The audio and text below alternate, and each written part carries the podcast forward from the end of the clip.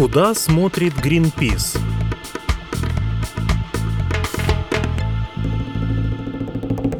Привет! Это подкаст «Куда смотрит Greenpeace». И со мной сегодня ведет этот разговор о том, как быть экологичными даже в минус 50, я же вам обещала, Максим Поляков из 7 на 7. Привет, Макс. Привет, Василиса. Еще мы не одни сидим с Максом в студии, с нами активистка Fridays for Future, это климатическое движение Вероника Эссен. Привет, Ика. Привет. Максим, так где ты был? А, я был в Мурманской области и в Архангельской области. Вот сегодня мы немножко поговорим о том, как быть экологичным в Мурманской области. Там холодно, естественно, и там другие условия э, для людей, и они как-то иначе выстраивают свою жизнь. Э. Вероника, а ты где побывала? Последние много лет я часто бываю в Сочи и живу, и вообще я с юга, э, город Майков, привет. А, да, в общем, еще я бывала в Абхазии, поэтому у меня есть, наверное, какое-то впечатление о том, как это делают жители юга.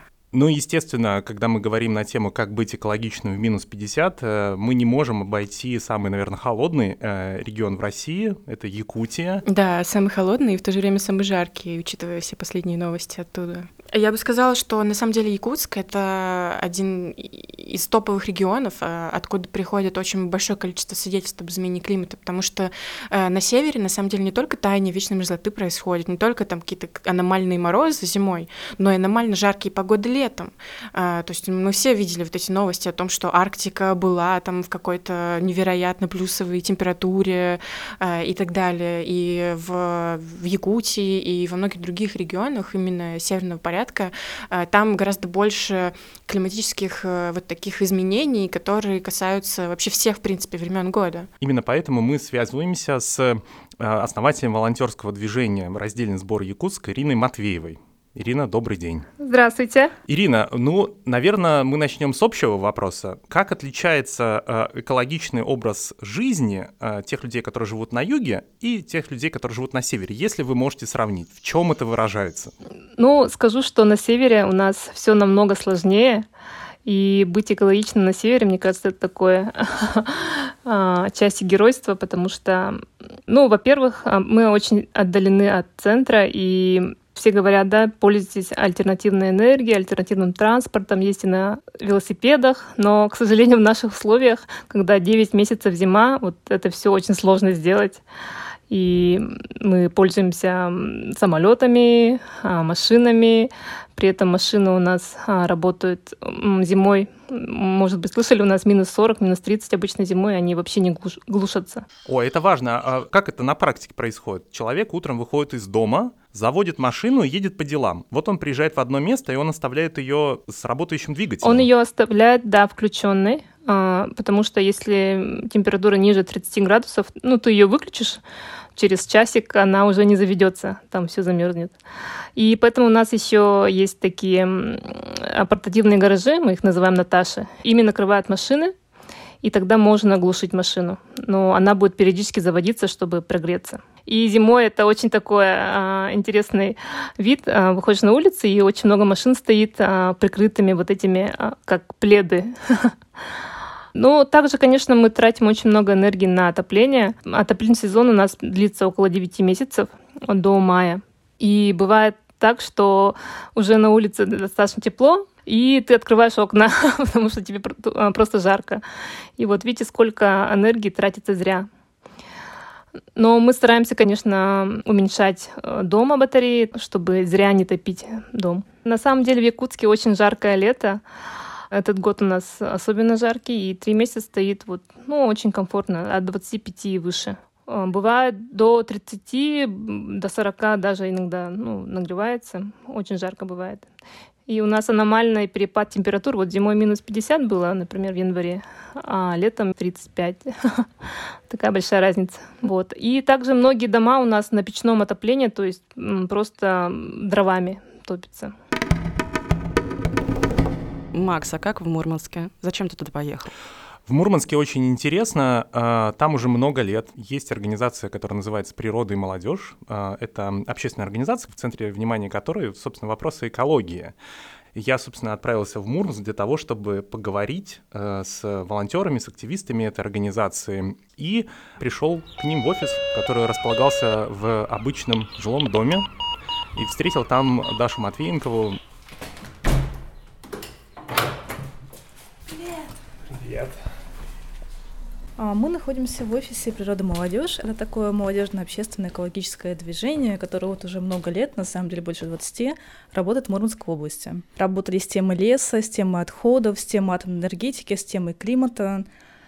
Вот. Сейчас мы больше стараемся работать на тему отходов, тему экологического просвещения, рекрутируем молодых людей в экологическую деятельность, делаем экологический мониторинг, и вот такие вот темы в основном Каким образом климат, само географическое расположение влияет на то, насколько ты можешь быть экологичным? Ты более экологичен или менее экологичен? Вот у меня сразу возникло в голове два примера. Один пример, на который мы не особо можем повлиять, это наше отопление. Поскольку мы на севере, у нас очень холодно, у нас топит с сентября по май, и буквально несколько летних месяцев, когда отопления нет. У нас топит мазутом в основном, которые еще завозят. Когда все нужно привезти в регион, когда все это нужно перевести на ТЭЦ, и ТЭЦ потом работает на мазуте, выбросы просто сумасшедшие на самом деле.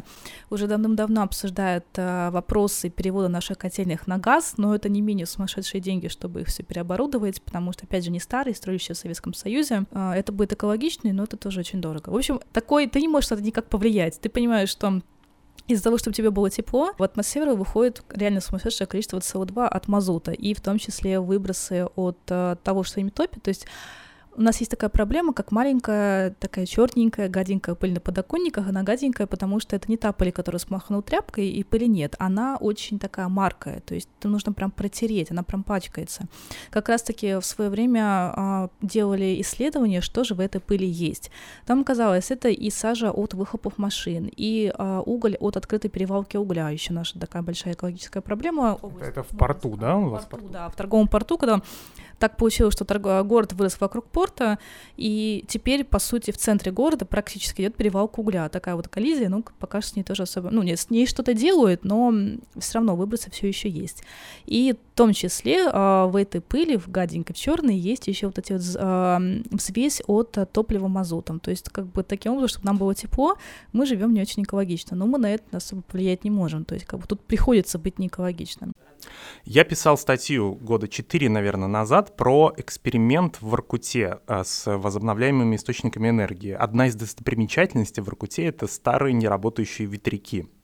Их там несколько штук, не знаю, допустим, я не помню точное количество, но, допустим, с десяток. Они стоят в тундре, в тундре, естественно, преград нет, ветер должен быть сильный, то есть задумка была такая. Ветряки построили, запустили, остановили, и больше они никогда не работали. Причины, почему это произошло, разные люди называют разные.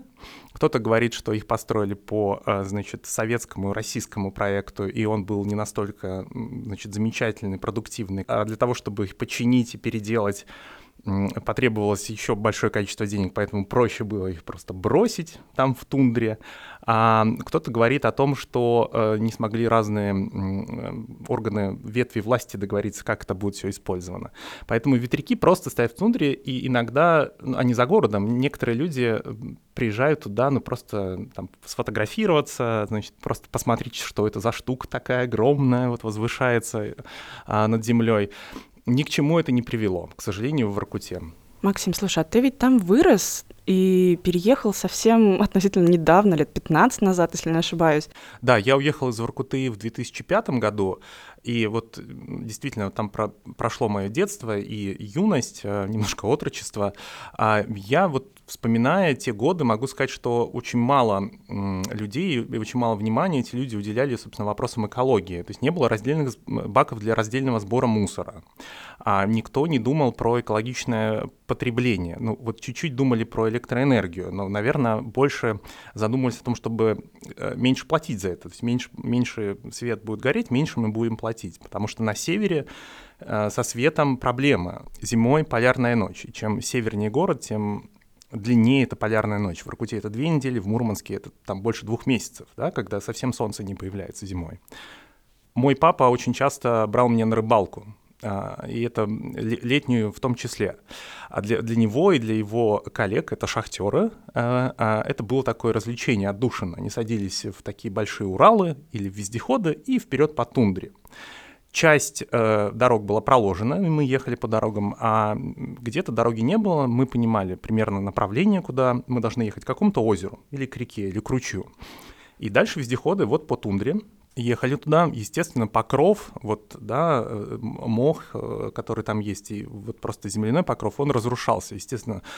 Вездеход — это не одна тонна, и для того, чтобы этот покров восстановился, должно пройти несколько десятков лет. А ну, мода на рыбалку на севере, где людей поменьше, рыбы побольше — она очень большая, уж тем более для шахтеров, для которых, э, ну, вот он, человек проводит 6-8 часов под землей, и потом, ну, вот он любит природу, и ему хочется отдохнуть.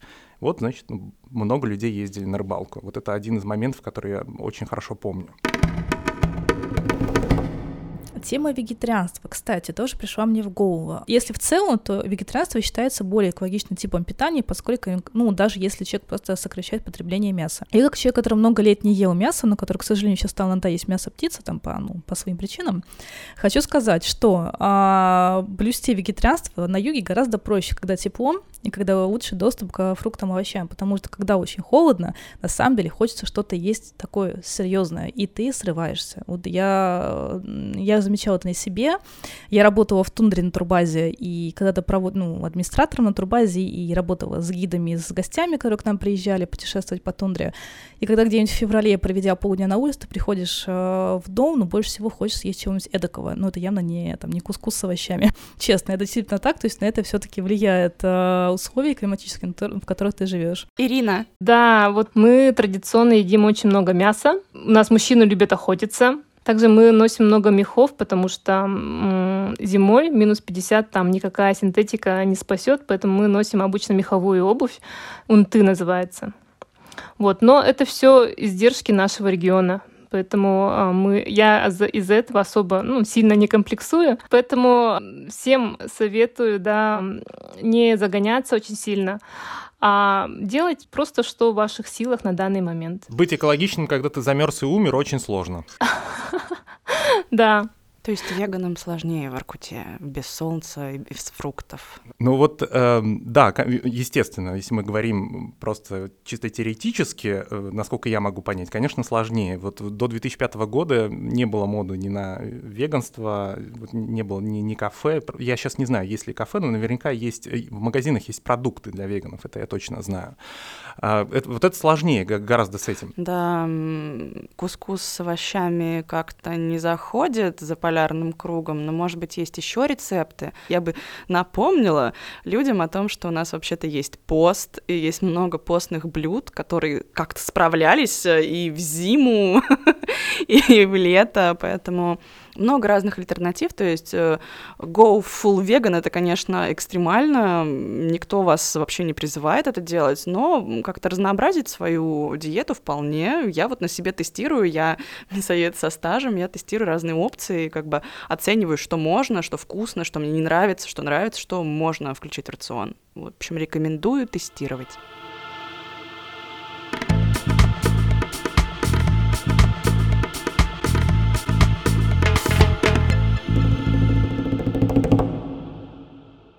Одно дело быть экологичным, а, если ты живешь в Мурманске, где очень холодная зима, где мало света зимой, трудно выходить на улицу в метели. Другое дело быть экологичным в условном знаю, Краснодаре или Ростове. Ты видишь это отличие? Иногда мне кажется, что сложнее. Тут есть разные аспекты. Допустим, если взять э, привычную нам тему, ну пусть будет отходов, раздельного сбора отходов, а я бы сказала, что на севере с этим сложнее, но тут, возможно, потому что север — это далеко, он дальше от центра, и, допустим, конкретно в нашей области, ну, не только в нашей, я знаю, очень мало компаний, которые бы занимались приемом на переработку, на сортировку, то есть, когда путешествуешь по югу, там больше развита система раздельного сбора, то есть есть какие-то бачки, есть компашки, которые все это перерабатывают, есть заводики, и с этим все проще у нас мало. Я не знаю, насколько на это влияет фактор того, что это юг-север, но я замечаю, что на севере действительно таких инициатив намного меньше. Ну, то есть я правильно понимаю, что здесь просто меньше городов, меньше людей, меньше компаний, которые этим занимаются, Труд, труднее, труднее вести или вывозить, наоборот, вот то, что можно переработать? А скорее труднее вывозить, даже не труднее. В принципе, тут не трудно. Автомобильная ЖД-дорога а дороже. Действительно, то, что людей меньше, и, как говорят, нет такой прям огромного спроса нет, и поэтому просто дороже, и поэтому у нас меньше возможностей. То есть такая вот цепочка получается. Мы далеко, а, компаниям дорого заниматься сырьем, их тут раз-два и общался на самом деле, то есть особо не с кем работать. Допустим, а, мы проводим сбор той же самой макулатуры, приведем пример, раз в месяц. За два дня мы собираем где-то в трех точках города, и ну, порядка 5 тонн мы набираем. Кажется, что это огромная цифра 5 тонн, и действительно для людей это много, поскольку что к нам несут? Там стопка книг старых, а, какие-то стопка газет, старые лекции, что-то еще. То есть это не совсем небольшие а, объемы, которые вырастают в эти несколько тонн. Оно то же самое, какой-нибудь магазин сдает каждый месяц десятки тонн отходов. То есть если заниматься этим всем в таком формате десятков, сотен тонн отходов, то да, за это можно какие-то деньги действительно получать и оставаться в плюсе и зарабатывать на этом. Если это просто движение, которое собирает у граждан, в этом в плюсе никогда не останешься. Я веду бухгалтерию наших сборов, у нас там плюс 600 рублей, плюс 800 рублей за месяц. Это за один сбор, но они тоже тратятся. А мы задействуем волонтеров, но если их нет, если нужно что-то срочно сделать, то, конечно, тоже мы вызываем машину, либо кому-то платим за бензин, деньги идут туда. Мы закупаем периодически всякие веревки для перевязки, мешки, Кажется, что это очень дешево. На самом деле скупить нужное количество мешков на сбор пластика, ну, это рублей 400-500 каждый месяц выходит. Если получилось со сбора 600, ну, в принципе, то на то и выходит, а на печеньке осталось. Поэтому, да, зарабатывать со сборов — это не про активистов, это про бизнес. А можете рассказать, что вы принесли, что это за книги, что это такое? Это журналы «Философские науки». Э, они в свое время дали очень хороший материал научный. Сейчас они есть в электронном виде. Вот. Обновляем эти журналы другими, более свежими, новыми, где э, новые знания. Очень надеемся, что эти журналы, которые помогли нам сначала, помогут и в дальнейшем, принесут пользу, ну, уже в новом качестве, скажем так.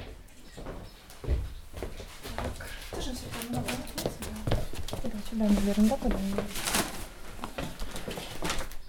Что привезли сейчас? Сейчас привезли а, сборная солянка. Здесь а, какие-то книги, тетради, каталоги, а, газеты и немножко крышечек, пользуясь случаем. Мы тоже принимаем пластик, крышки и прочее. А, мы делаем это в разные дни сбора, но наши постоянные посетители иногда нам говорят, пожалуйста, примите, мы принимаем. Мы добрые. Правильно я понимаю, что сама погода не сильно влияет на то, насколько ты можешь быть у себя дома в своей квартире экологичным, то, насколько ты внимательно разделяешь мусор, его там по фракциям, по разным, или все-таки влияет, и в этом есть какая-то корреляция? А, влияет, ну, может быть, э, не прямо, но косвенно точно влияет, поскольку, чтобы тот же самый а, мусор, который, да, действительно, дома какая разница, дома тепло хорошо, отходы разделил, неважно, в каком климате и в каком городе ты живешь. Но потом эти отходы нужно куда-то отвезти. И вот ты заводишь свою машину, и пошла метель, а, кругом город весь в заносе, а у тебя, допустим, понимаешь, что сбор макулатуры только до тебя два дня. И человек либо едет, либо не едет, а, тоже вот перед ним возникает такой вызов. И мы, как люди, которые организуют подобные сборы, мы, допустим, думаем, так, надо их переносить. Короче говоря, учимся порой быть гибкими, потому что климат тоже влияет.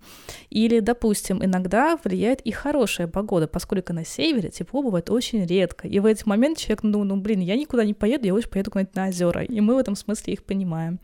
Вот, кстати, у нас завтра э, и воскресенье сбор макулатуры два дня, и два дня обещали какую-то просто сумасшедшую погоду плюс 27 для Мурманска, это редкость. И вот мы задумались, много ли людей к нам придет. Вероятно, людей будет чуть меньше. Либо тоже бывает такая сезонность, когда люди быстрее с утром придут, быстро, к началу все сдадут и быстрее пойдут гулять. То есть тоже влияет, казалось бы, мелочь, но влияет.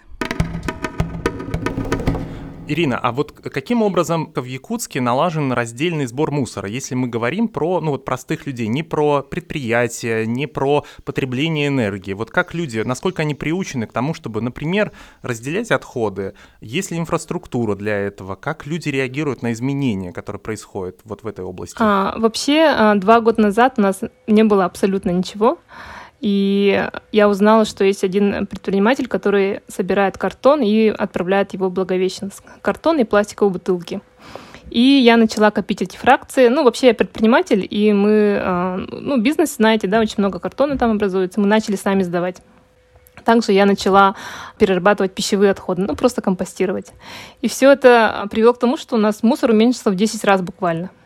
Я решила об этом всем рассказать, сделала такой паблик в Инстаграме, и люди загорелись. Мы сделали пару акций сбора прямо в центре города. Таким образом, у нас появилось наше движение «Раздельный сбор Якутск». И в это же время появилось сразу несколько организаций, которые тоже захотели заниматься приемом вот картона, пластика. Все началось именно с низов, э, с обычных людей. Да? То есть нам никто не диктовал сверху, там нужно наладить раздельный сбор и так далее и люди сами как-то подтянулись. И, конечно, я не скажу, что все прямо стали экологичны, сортировать и так далее, где-то, наверное, процентов 5 населения. И сейчас у нас около 35 пунктов приема вторсырья стоит по городу куда можно сдать вот эти фракции. Ирина, а как это выглядит? Вот я, я понимаю, что когда погода более-менее теплая, то ты можешь положить, например, вот то, что ты отсортировал дома, в ящик, который стоит на улице. Ну, вообще эти баки, они стоят а, возле обычных а, баков мусорных, и а, даже минус 50 ты все равно выносишь мусор. Ну, в целом мы копим дома, и когда накопится там пакет а, с пластиковыми бутылками, мы просто его выносим с обычным мусором и отдельно складываем в этот контейнер. То есть я не вижу никакой разницы. Но э, мы делали акцию м, приема вторсырья, когда еще не было этих пунктов приема. И тогда стояла погода минус 30 или 35, это было в декабре. И люди э, на общественном транспорте привозили нам зимой э, эти коробки, там э, крышечки эти добрые и сдавали, представляете? И прием был на улице. Э, наши волонтеры вот принимали по очереди, там дежурили по полчаса, заходили, грелись и обратно. Э, вот такая история. У нас в таких условиях проходит только сбор елок зимой, а у вас, получается, крышечки добрые, а погода нет. Да. Ну, в общем, очень э, все экстремально у нас на самом деле. Скажите, пожалуйста, как же вы начали э, компостировать пищевые отходы, если, насколько я понимаю, особо садовое хозяйство не разведешь в таком климате? Ну, это заблуждение. На самом деле у нас дачники очень активно занимаются огородом. И мы увозим в родительскую дачу, делаем компост. Конечно, у нас очень короткий период, да, потому что для загнивания компоста у нас есть только 3-4 месяца буквально. Поэтому компост этого года мы используем в следующем году. Одно из моих воспоминаний и удивлений после того, как я переехал из Воркуты, где я родился и вырос, это то, что, наверное, на территории практически всей остальной России есть дачи или сады, как их называют. Люди туда приезжают, что-то выращивают. Вот в Воркуте настолько холодно, и там настолько грунт, э, он промерзает, а, что там нет ни дач, ни, ни огородов, ничего. И здесь же встает вопрос, что делать там, не знаю, с пищевыми отходами. Ты живешь поюжнее, ты, возможно, в компостную яму все это складываешь в Иркуте, если это там не мясо, которое ты можешь на косточку отдать собачке своей или соседской. Все остальное идет в ведро и потом отправляется на свалку. Ирина, расскажите еще, а, вот э, помимо, собственно, раздельного сбора мусора, есть ли какие-то инициативы, которые позволяют жителям э, Якутии переходить на более разумное потребление. То есть, может быть, это связано, не знаю, с одеждой, с потреблением электроэнергии, с какими-то другими инициативами. Что касается бизнеса, то, ну, я сама предприниматель и свои проекты пытаюсь строить на вот основе бережного потребления. Мы отказываемся от многих одноразовых вещей, заменяем там трубочки на железные многоразовые. И пытаюсь объяснить э, предпринимателям, что эти инициативы, они несложные. Например, можно дать просто скидку за покупку кофе в свою тару, да? тем самым стимулировать покупателей приходить а, со своим стаканчиком. И эта культура нас потихоньку, не так активно, конечно, но потихоньку развивается. Вот я вижу часто на улице молодежь, которая вот ходит с экосумками, со своими стаканами, кто-то даже со своими приборами, может, ходит. И больше всего, конечно, а, молодая часть населения, она активна а, в этом плане. Наверное, еще одна вещь, которая связана с экологией и жизнью на севере, это то количество одежды, э, которое покупают люди, живущие, ну вот в Воркуте в данном случае, за полярным кругом. Так вот, у меня э, после жизни в Воркуте, и потом я еще какое-то время провел в Сыктывкаре, накопился огромный гардероб из зимних вещей. У меня э, самые как бы классные штуки, которые покупал, как, как я считал, это шапки и шарфы. То есть у меня, наверное, 15 шапок и 15 шарфов на любую погоду. В минус 10 я надеваю одну шапку, в минус 20 я надеваю потеплее, в минус 30 еще более теплую. То же самое с шарфами. Какой-то шарф побольше, какой-то поменьше. А, они все разных цветов, а еще же хотелось, чтобы это был красивый, чтобы под разные куртки были разные шарфы. В общем, а, переехав в Москву, я привез все это сюда и, ну, значит, смотрю на это, думаю, что с этим делать в Москве? А, да, вот мы пытаемся делать такие мини-локальные мероприятия, например, а, гаражную распродажу мы делали, когда люди приносят старую одежду и продают недорого. А также у нас есть а, пункт приема старой одежды и раздача ее нуждающимся, то есть тоже такой социальный проект. Ты можешь легко это передать в Charity Shop в Благосфере, где мы как раз и записываем этот подкаст. Ирина, а вот возвращаясь к вопросу э, мусора, э, в Якутии, как и во всей России, есть свой региональный оператор, то есть компания, которая занимается вывозом, утилизацией вот тех отходов, которые образуются э, да, в домах, в жилых домах, ну, у людей или у предприятий. А Каким образом вы объясняете простым людям, что нужно теперь мусор, например, разделять на несколько фракций, принести их в отдельный бак, а не складывать их в, их в общий бак? Ведь это же лишние усилия фактически, а человек все равно платит за эту услугу. А его просит еще, вот знаете ли, ну вот давай сделай, поставь себе дома 18 или сколько там, значит, мешков или ведер, и давай сортируй, храни дома, выноси в специальный бак. Но как, это очень сложно же объяснить. Да, очень сложно. Вот я занимаюсь этим два года, и ну, постоянно слышу возражения, что, мол, а, смысла нет. Ну, вот самое распространенное это все равно все уедет на свалку. Мне за это никто не платит. Говорят, что государство должно мне нам все это удобно сделать и так далее. Скажи, пожалуйста, Вероника, слушай, ты жила в Сочи долгое время, и я жила в Сочи долгое время, когда там еще не было даже зачатков раздельного сбора. А сейчас я вижу, как там появляются на пляже сеточка, в каждом дворе сеточка. Что происходит с этими отходами?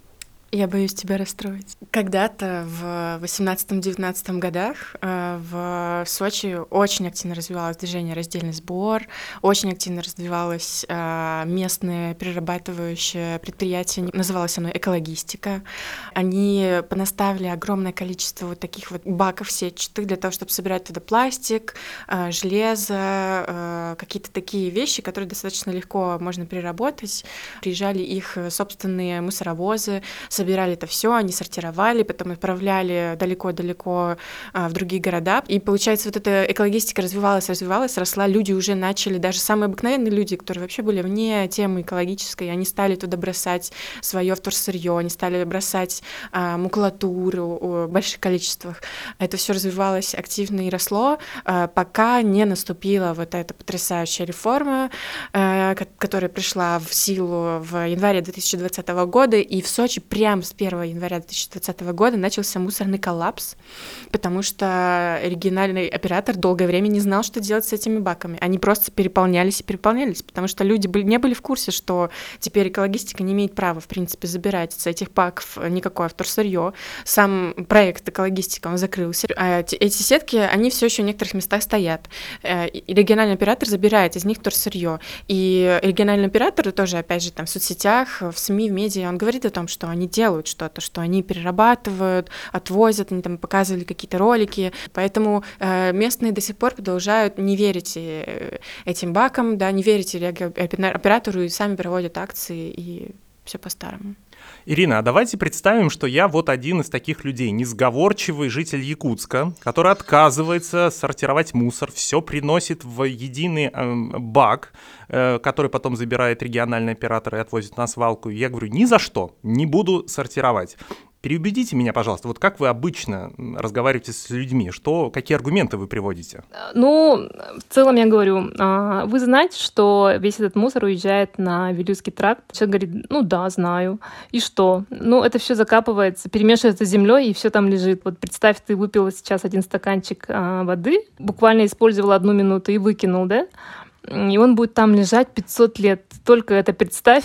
И он даже не исчезнет, а превратится в микропластик, который попадает а, в воду, а, в почву, и мы все это сами обратно потребляем. И обычно после этого люди, даже если возражают, но мне нравится, что а, это как бы подсаживает зерно сомнения в его голову, и он в следующий раз он, возможно, не возьмет одноразовый стаканчик. А, и пытаюсь а, донести, что не обязательно становиться полностью экологичным, потому что ну, полностью экологичным стать практически невозможно да, особенно в России и в Якутске. А, можно просто некоторыми небольшими шажочками. Вот сегодня ты взяла сумку с собой, да, вместо пакета. Завтра э, взяла бахилы с собой многоразовые и так далее. И с каждым разом тебе будет проще и проще. Я бы сказала, что Точнее, я бы посоветовала людям, которые только-только начинают в эту всю тему входить, они очень близко все воспринимать к сердцу, потому что большинство тех же климатических изменений или там мусорные проблемы и многих других э, связанных с экологией проблем, они не по вине самих граждан происходят, да, это по вине э, того, что э, где-то что-то не учли, что-то как-то не так организовали, не так устроили или понадеялись на какой-то авось, на какое-то безумное количество каких-то ресурсов, которых на самом деле не так уж и много. Э, и вот эта вся как бы система построена неверно, э, поэтому я бы рекомендовала как бы не брать на себя большое количество вины в этом, да, то есть не пытаться становиться вот действительно идеальным каким-то э, экологически чистым человеком, а пытаться влиять, и вот если я, например, не могу собирать, эм, не знаю, сортировать мусор, если я не могу отказаться от мяса, если я не могу там начать ездить на общественном транспорте, потому что его нет в моем городе, э, то я могу попробовать э, начать заниматься активизмом, я могу попробовать хотя бы распространять информацию, я могу попробовать поддерживать организации, которые этим занимаются, в том числе и Greenpeace, я могу поддерживать какие-то издания, которые об этом говорят 7 на 7 и так далее. То есть это, мне кажется, очень важно э, просто понимать, какой вклад лично я могу и готов делать. На самом деле движение раздельный сбор, оно есть а, в многих городах. Я брала пример с питерского раздельного сбора, он существует уже около 10 лет, по-моему, да? А, конечно, мы смотрим на наших а, старших братьев, которые работают уже столько лет, организовывают вот эти все акции сбора. А всем остальным городам, где еще нет сбора, я рекомендую просто собраться с единомышленниками, потому что в любом случае люди уже об этом думают, уже всех э, достали эти свалки растущие, да. А каждый, когда выносит два пакета каждый день, он уже об этом невольно задумывается. И э, в нашем случае все получилось благодаря тому, что мы собрались с единомышленниками, там были несколько предпринимателей, которые решили, ну вот этим заниматься. И я уверена, в каждом городе найдутся такие люди. Ирина, спасибо вам большое, что поделились своим опытом и подключились к нам из далекого Якутска. Спасибо вам. Вот я сейчас слушаю истории наших гостей и тех, кто согласился нам рассказать про свой опыт из разных регионов. И я четко понимаю, что все самое хорошее идет снизу. То есть это гражданские инициативы и от людей. Люди хотят меняться и идет ввысь. Да, я ровно то же самое увидел и почувствовал. В интернет-журнале 7 на 7 мы пишем много статей из других регионов, и в 9 из 10 случаев всегда это инициатива активистов, волонтеров, каких-то инициативных групп. И только после этого а, они находят какую-то поддержку или, во всяком случае, понимание, непротивление со стороны стороны властей. И если они, во всяком случае, не то, что не сразу помогают, но, слава богу, они не мешают каким-то вещам, и, слава богу, получается как-то перестроить свою жизнь на более экологичный образ жизни. Итак, с нами в студии был Максим Поляков и активистка климатического движения Fridays for Future Вероника Эссен. Спасибо тебе большое. Спасибо, что пригласили. Слушайте подкасты Greenpeace и читайте 7 на 7. Наш подкаст можно послушать на сайте Greenpeace, либо в соцсетях Greenpeace, а также он будет висеть на сайте 7 на 7 и в соцсеточках. Спасибо, что были с нами. Подписывайтесь на наш подкаст и берегите себя. Пока. Пока. Куда смотрит Greenpeace?